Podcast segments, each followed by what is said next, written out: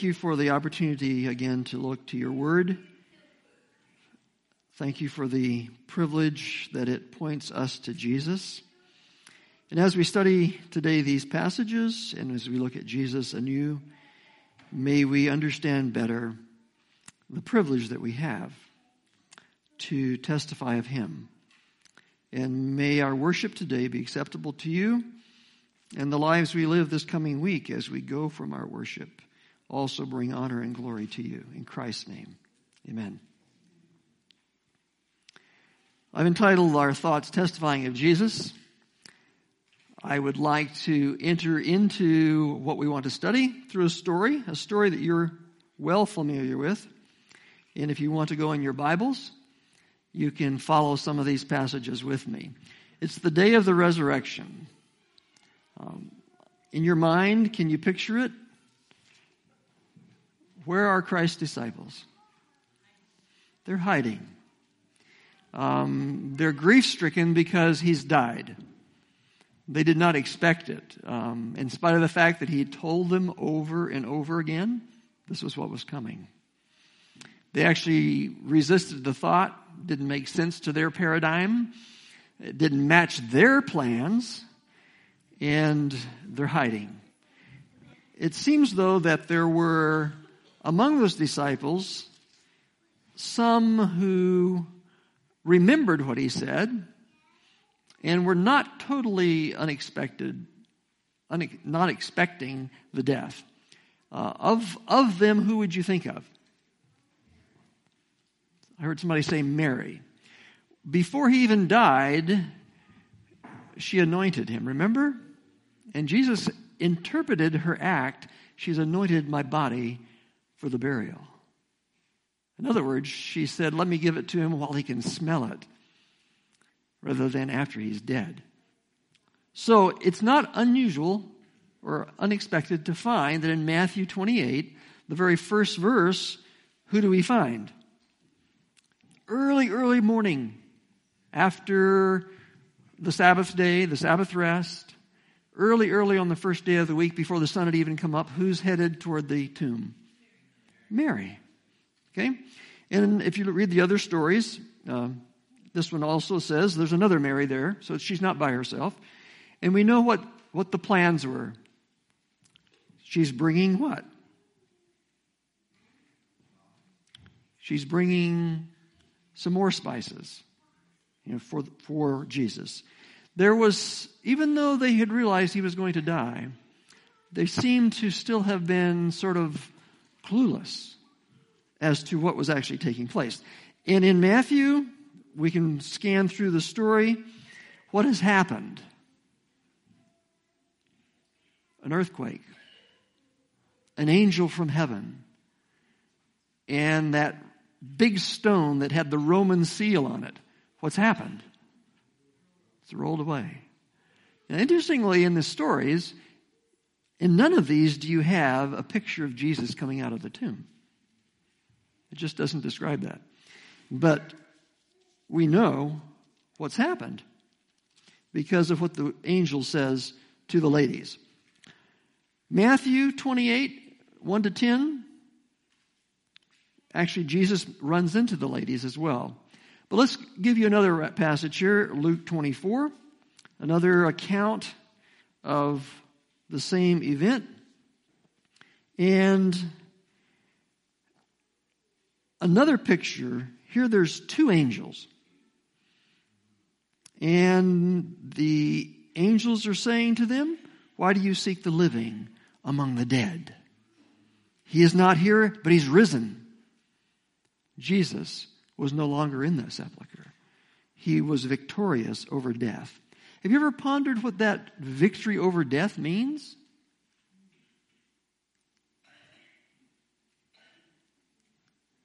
The victory over death means that he had also been victorious unto death.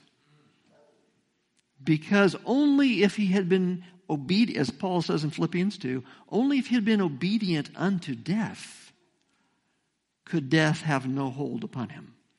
So his death was not for his sin. His death was for who? Whose sin? your sin and my sin. That's why his death was a victory, and the resurrection proved it. The death could not hold him. He is risen. And don't you remember? They're calling the people back to what they should have remembered, which they didn't remember. How many times had Jesus told them what was going on? And then in John, I've given you just three passages from the Gospels. This is the same story from John's viewpoint. And Mary is in this one as well, John 20, verses 1 to 18.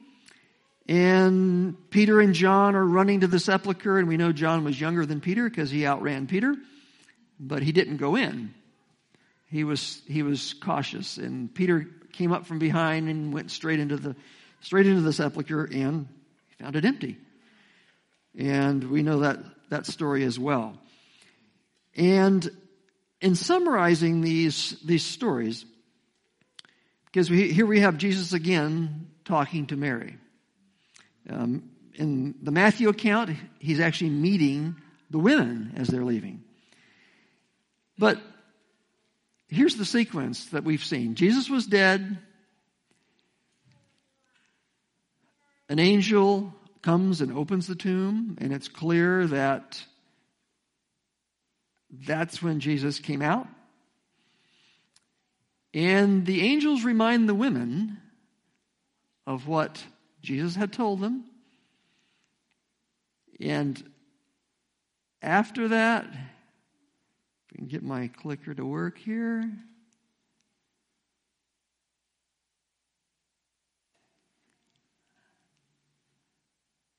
Jesus met the women. One case is Mary, others the women. And the women go back and tell the disciples.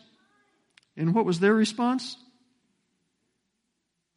They didn't believe it. Right? The men didn't believe the women. Sometimes that still happens, right? And Peter and John then go to the tomb. They have to see for themselves. But what do they see? The only thing they see is that he's not there. They don't see Jesus. Jesus has met with the women. But they have, the men have to take the women's word for it. So, apologize that this is not advancing as it should. The angels are reminding the women of the words of Jesus. And the disciples are not believing the words of the women. That's a theme that we're going to be seeing as we go through in our study. Let's go back to Luke 24. I'm going to be focusing on that part of the story, that account of the story. But we start with verse 13 now, because that same day, there's two men, and they're walking, they're leaving Jerusalem. Uh, apparently, after the news had reached them, because when we, we look, read through the story, that becomes evident. They're walking to this village called Emmaus. It's about seven miles from Jerusalem. That'd be a fairly good walk, right? Take you a couple hours to walk seven miles. And we know that Jesus comes along. They don't, they don't recognize Jesus. Um, and they're talking among themselves. And the theme that they're talking about is what? What has happened? Okay. What has happened? Jesus comes along and he asks them a question. What are you talking about? And what is the emotion that he picks up on? Why are you sad? Jesus recognizes their emotion. And he addresses it. And they are surprised that he doesn't know what has happened. Verse 18 Are you a stranger? You don't know what's taking place? And he, he plays along with that. He says, What, what things are you talking about? Often God answers, asks questions because he wants to draw us out, not because that he does not know. And they began then to relate to him. It's concerning Jesus. But watch the focus. Verse 19. He was of Nazareth. Nazareth. He was a prophet, mighty in deed and word before God and all the people. But our leaders, they delivered him to be condemned to death and they crucified him. And then they make this very sad statement in, in verse 21. We trusted that it had been he who should have redeemed Israel. What, what tense is that in? Is that present tense? We're trusting that he has redeemed Israel. If they had said that, they would have been saying, He died for us. He was victorious unto death, right? And then if they would have said that, they would have said, and we've heard that he's raised from the dead. Well, they say instead, past tense, we trusted, as if they no longer were trusting. And then they said, verse 22, certain women made us astonished. They found not his body. And they've seen a vision of angels and he's alive. But it's like, were they believing? Well, they said we went to, went to the sepulchre and we looked and we couldn't find him. It was, it was empty, but he wasn't there. And what was Jesus' response? First of all, let's, let's ask this question. On what, sorry, on what did they base their belief? Did you notice as they were going through the story, telling what they were experiencing? On what did the disciples base their belief? They based their belief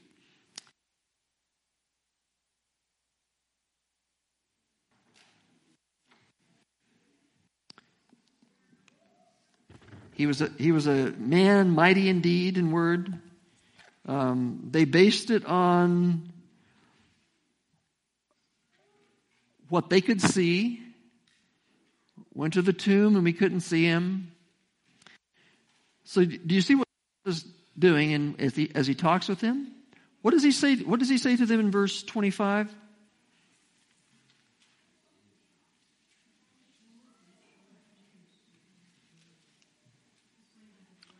First of all, he says to them, O fools. If we have to learn something, what's the first thing that we need to know?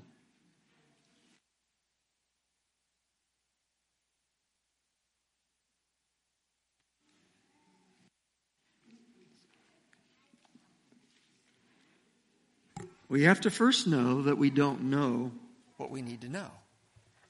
We need to know in that sense that we are a fool. And then he says to them, slow of heart to believe all that the prophets have said. Where is Jesus taking their faith? In their experience? In what they've seen and heard? Or back to something even more fundamental?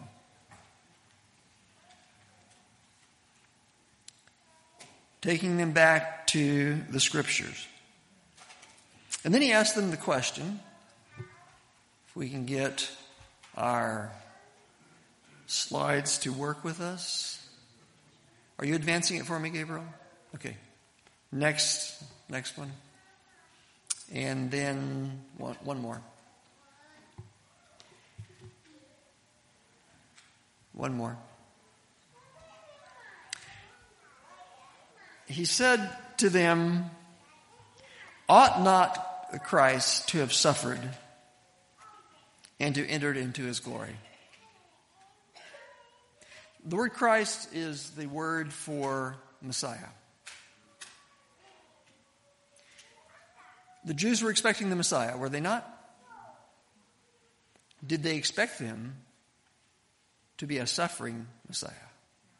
No. And so Jesus' point in referring to the prophets and to Messiah is that don't you understand what the prophets said about Messiah? Didn't you know that that was the plan?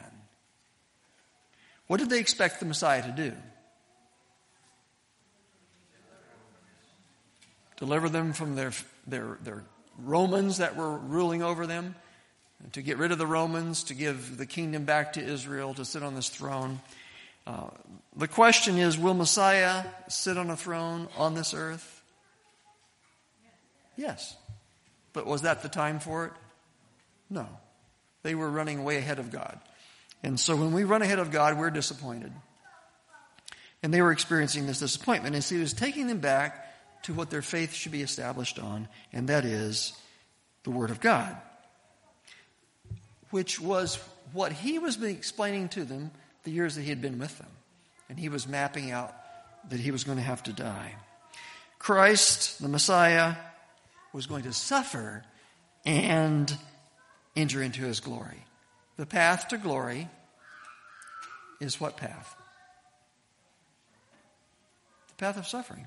Suffering is what giving looks like when you're in the presence of those that take. Is that not the cross? They were wanting to do what? Take his life. And he was willing to do what? Give his life. That's the essence of the cross. That was the Messiah's mission to suffer and enter into his glory. Because it's those that give the most that win. It's those that give the most that are victorious. And we know the resurrection was a proof of that. And so he's drawing them to this realization that this is what the prophets were talking about. This was what was predicted. Are you understanding that? Do you not see the place that suffering has? You keep giving. You keep giving. And that's the picture that he's unfolding to them. And the story continues. We know what happened. They went to eat and they realized who he really was. And then he disappears. And they run back to Jerusalem in the dark, apparently. Seven miles, can you imagine that? Um, and they, they, they again, look at it down there in verse 33, going back to Jerusalem, finding the eleven gathered. By the way, uh, they're gathered still for fear of the Jews. They're still fearful. Uh, they haven't found any joy or hope because they haven't believed the story. And they say to them, the, the eleven say to them when they arrive, the Lord has risen and has appeared to Simon. That's an interesting story because when did that occur? Do we know? And then the two from Emmaus in verse 35 tell the things that were done to them in the way, and that how he was known of them in the breaking of the bread. Again, the question is, did they, did they still believe all that the prophets had said? Did they base their faith on him as Messiah based on the word that Jesus had unfolded to them of the prophets? Or what are they still doing?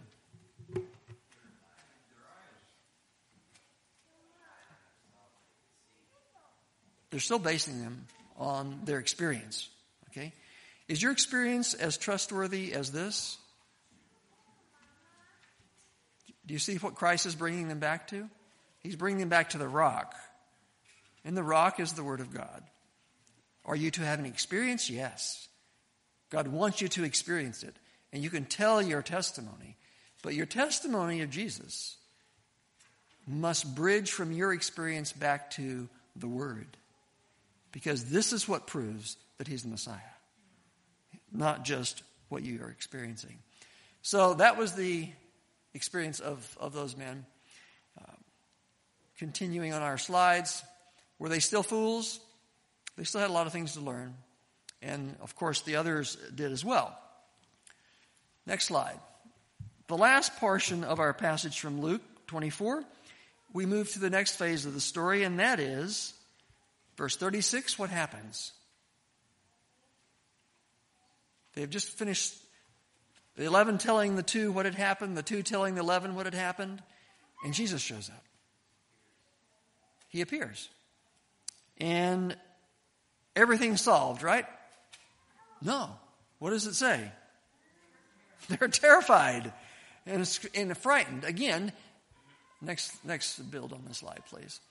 Um, Jesus says to them what? Peace. Statement of faith. Again, based on what he has based his life, based on the Word of God which has been fulfilled. But they're scared, and that is an element of unbelief, right? He's standing before them. They see him, he's right there. And it shows you how shaky your own eyes are. Um, your own experience is not something you can base peace on, security. It's based on something deeper than that. But Jesus meets them where, where, where, he, where they are. Their focus is a physical focus. And what does he say? Come touch me. You know, I'm not a ghost. Do you have some food? Let me eat some food. And, you know, it's like, that shows I'm real too. I'm physical, right? It's a, it's a resurrected physical body he's trying to show because it, it has the scars there of the crucifixion. But he doesn't leave them there. Verse 44 These are the words which I spoke unto you while I was yet with you, that all things must be fulfilled which were what? Written in the law of Moses and in the prophets and in the Psalms concerning me. And apparently, he repeats with them what he did with the two on that road to Emmaus. He takes their focus off the physical, off the even the experiential, as important as both of those are. He takes them back to the Word, the Word of God. Would you like to have been there in that Bible study? Have you ever tried to go through Moses and the Psalms and the prophets and see Jesus all the way through them? I challenge you do that. He's everywhere. This principle of giving, especially in the presence of taking, which is what suffering is all about, is all the way through the Bible. It's what this controversy between good and evil looks like. And all the way through the Bible is the picture of victory victory over the taking by giving, right? As Paul would later write, overcoming evil with good. That's the picture that where Jesus took them. Okay, and he repeated the words, ought the Messiah not to have suffered? That's verse 46. It behooved the Messiah to suffer and to rise from the dead the third day. Next one. And what is the goal? Look at verses 47 and 48. Repentance and remission of sins should be preached in his name where? Among all nations. Beginning where? Jerusalem. Jerusalem was, was in the last three and a half years of its probation based on the time prophecy in Daniel 9. And Jesus said, You're going to start here because they need to hear the word. There is going to be a remnant saved out of Israel. Correct? Romans 11, a remnant will be saved. And we know those three and a half years extended down to Acts 7, which was Stephen's final witness. And then you're going to go where? All nations. And what are you, what are you going to be preaching? Repentance and remission of sins. And then he says very plainly in verse 48 what? You are witnesses of these things. Had they experienced, they'd, they'd experienced the cross, right? They'd experienced the resurrected Christ. They didn't see him raised. But more importantly, what had they witnessed? When they, when they will go out to preach, what, what will they witness to? They will witness to repentance. How many of you have ever served on a jury? Okay. Not too many people have done their civic duties, huh? Um, how many of you have even watched a court case? a few more. What's the important thing in a court case? The evidence, right? The evidence. And the evidence is, is produced by Exhibit A, Exhibit B, by the witnesses that are called, right? Witnesses that are called. What are the witnesses sworn to? Raise your right hand. I swear before God to tell the truth, the whole truth, nothing but the truth. That's a pretty narrow path, isn't it? That means you're not going to leave anything out, and you're not going to add anything. You're going to tell what you know. And that's all they want you to tell. You're going to serve the case if you do that. That's what a witness is. And Jesus says to his disciples, You are witnesses of these things. Repentance, have you experienced it? Do you actually realize that your repentance is not the main thing to witness to? It's actually the repentance of Jesus. You're his witnesses. We weren't back then, back there then, but when he was baptized of John at the Jordan, what was that baptism a baptism of? It was a re- baptism of repentance. Was Jesus repenting for something he had done? No, not any more than the cross was him dying for something he had done. He was dying for us. So the baptism, of repentance was a rebaptism of repentance for us. He's repenting on our behalf. He's, he's being baptized for us. That's the main witness that we give, is the witness about Jesus. Do we talk about our own experience? Yes. Because then we let people know that we've entered into that ourselves and the joy that comes from that. But we witness to Jesus. Remission of sins. Are we able to witness to the remission of sins? Remission means removal, it means forgiveness, it means something that's been cleansed. Um, we witness to God by the remission of sins. And we know it's the blood of Christ that does that, that washes us from our sins.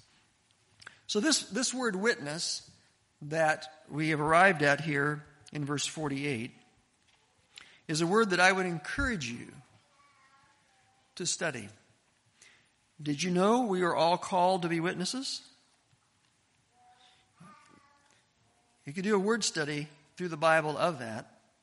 But I'm going to take you just to a few spots here to anchor it, first of all, in what the Word of God really is. The Word of God to us, whether it's Moses or the prophets or the Psalms, they, they really testify of who?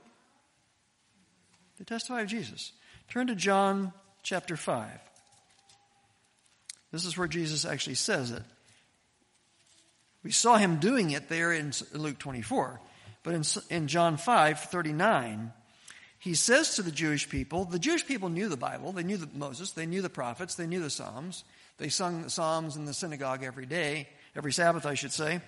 And they thought that somehow in the Bible, in the scriptures, in the, wor- in, in, in the words that were written down, there was eternal life. And Jesus is trying to say to them, the words are, that are written there are all about me. 539. Search, search the scriptures. You search the scriptures. You think in them you have eternal life. They are they which testify. There's the word. Testify of me. And so if we understand the Bible as we ought, that is, that is who all the Bible, in, in fact, the New Testament now is testifying of him. In a sense, the Old Testament was testifying of Jesus in a prophetic way. He's coming, he's coming. Here's what he's going to do. The, New Testament, the Gospels record what he did. They testify of what actually happened. And the rest of the New Testament is about testifying of what happened. Because it's preaching the gospel, right? The gospel is the, is the life of Jesus Christ his birth, his life, his death, his resurrection. in all that that implies for our lives. Turn back to John 3. I challenge you with a verse in John 3 that maybe you've never looked at. John 3 is Jesus talking with Nicodemus, the first part of the chapter. The story of Nicodemus you're probably familiar with. This Jewish man that's coming to him by night, asking him questions, trying to figure things out. And in verse 16 is the best known verse of the whole Bible. God so loved the world that he did what? That he gave. See, there's the giving that the Bible's all about. God so loved the world that he gave. That's the giving that, that is the suffering that comes when there's people that are just taking, taking, taking. Did God suffer? Yes. He suffered in the death of his son. Did Jesus suffer? Well, the cross shows us the amount of suffering he went through. But back in verse 11, there's a verse we rarely look at. And this is a verse about testifying. Jesus is telling Nicodemus, I say unto you, by the way, there's just Jesus and Nicodemus there, right? There's just the two of them. No one else in the story. I, t- I say unto you, we speak. Jesus switches for some reason to the plural. We speak what we know and testify what we have seen, and you do not receive our witness. Who's the we? Who's he been, who, who's he been talking about since the beginning of this conversation? Kingdom of God, the Spirit blowing like the wind, being born of the Spirit. So who's the we that's testifying? I submit to you, he's saying that every member of the Godhead is testifying. What are they testifying of? They're testifying, he says here, what we have seen. What have they seen? What, what do they know? And what, what, is, what is coming out of that experience? And yet we're having such a hard time accepting their witness. We could go there. Elsewhere, Jesus says, The Father testifies of me, John. In, in John's gospel, he also says the Spirit is going to come, and he's not going to speak of himself. He's going to testify of me. There's the picture that we have. So go over with me in closing to John's epistle. First John. First John. And let's look at the very beginning of First John. Because this is John's this is John's testimony. He's writing it down. Verse 1 of, of, of chapter 1. That which was from the beginning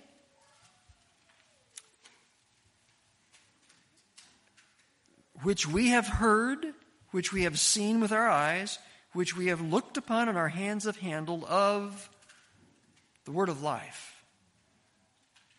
For the life was manifested, and we have seen it, and bear witness, and show unto you that eternal life which was with the Father and was manifested unto us.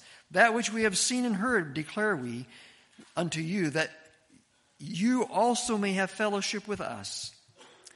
Our truly our fellowship is with the Father and with his Son, Jesus Christ.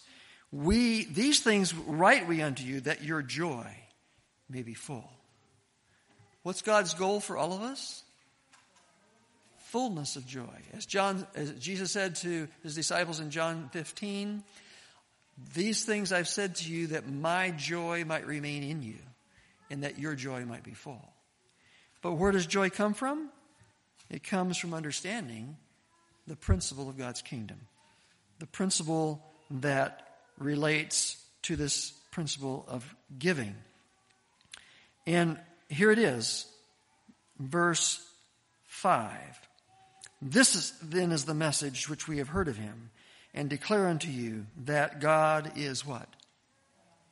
Light. I thought God is love. Here John says God is light. And in him is no darkness at all. Light is simply something that God has created, a physical thing that we still ponder at. Is it a, is it a wave? Is it a particle? You know, the, the, the question of physics. But it is something, it's a form of energy that does not remain stationary, it's moving. Life, light is coming from something to something. It's again the picture of giving. Every object that is light is giving energy. That's what makes it light. So again, this is the principle of giving. God so loved the world that he gave. God is light. He's giving. He's giving. His glory is to give. In him is no darkness at all. Now, it doesn't mean he's just light. No. Light is the energy that comes from him. He's a personal being. He's not just energy, but he gives just as we, you and I are called to give. So that's the picture that we have. And in John 4, 1 John 4, he wraps up our story for us in this way. 1 John 4, starting with verse 7. In my version, it says, Beloved, let us love. There are four words Beloved, let us love. What does the first word tell you? You are loved. What do the next three words tell you? Pass it on. He is given to you, give to others. Everything good you have has from Him. Share it with those that need, just as God has shared it with us. That's the basis for Him saying, Love is of God. Everyone that love is born of God and knows God. He that loveth not knows not God, for God is love. First time in this chapter, he'll repeat that in verse 16. A very powerful passage. Dwell upon it, ponder it. When you love, you testify of Jesus. This is a love that is a giving love. It's an unselfish love. We have to define love these days, right? Because love is so misunderstood. It is so misdefined. It's so mislived. People call things love that are nothing like love. Um, God's love. It's an unselfish love. Here in his love, verse 10, not that we loved God, but that he loved us. It doesn't start with us. We have, we're not the source of anything. We're a reflector. We're a recipient that then can pass on the blessing. And that's where the joy comes from. Drop down with me to verse 16. We have known and believed the love that God has to us. God is love. He that dwells in love dwells in God and God in him. Herein is our love made perfect, that we may have what? Boldness in the day of judgment. According to the prophecies of Scripture, what day are we in right now? We're in the day of judgment. Does it look like it? Just as we talked about in our Sabbath school lesson, Babylon looks magnificent. But what is it built on? It's built on the sand, right? Could judgment have begun as Babylon reaches its final stage of development? of, of human and earthly glory?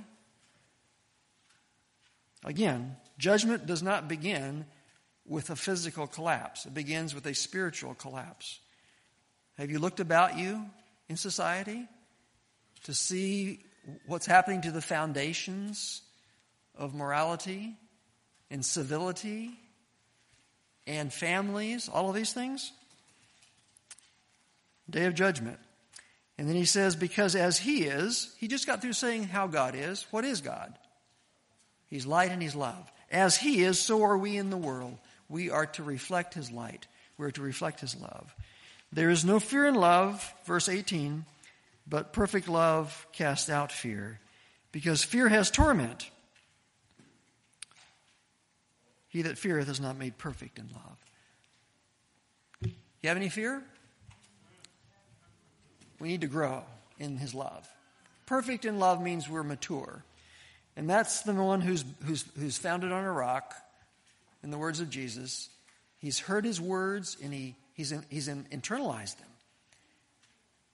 And Jesus says, if you hear my words and you internalize them, you're, you're founded on a rock, right?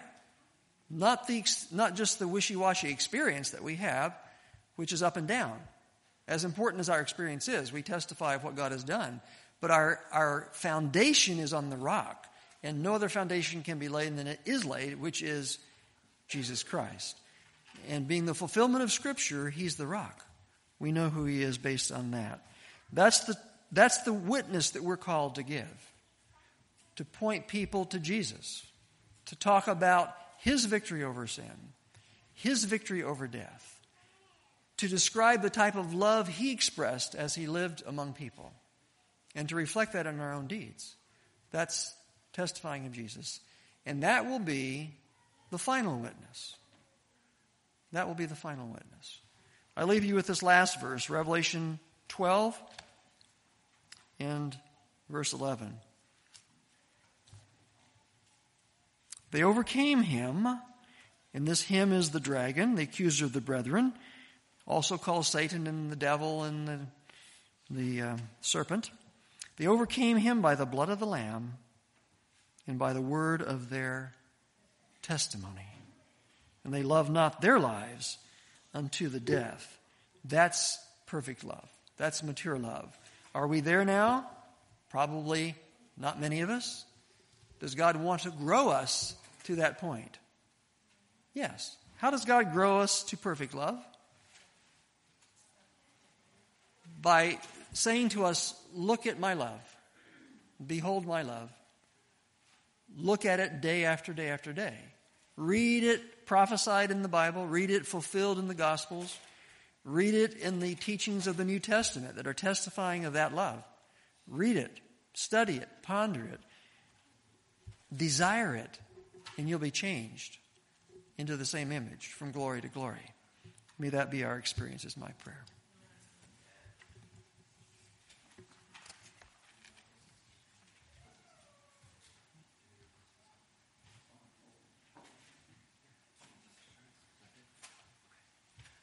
Um, if everybody would stand up and we'll sing our closing hymn for today. Um, number 462, Blessed Assurance. And we'll just do it a cappella if that's okay. I think your voices are far better than my guitar. So, 462. We'll go ahead and sing all three verses.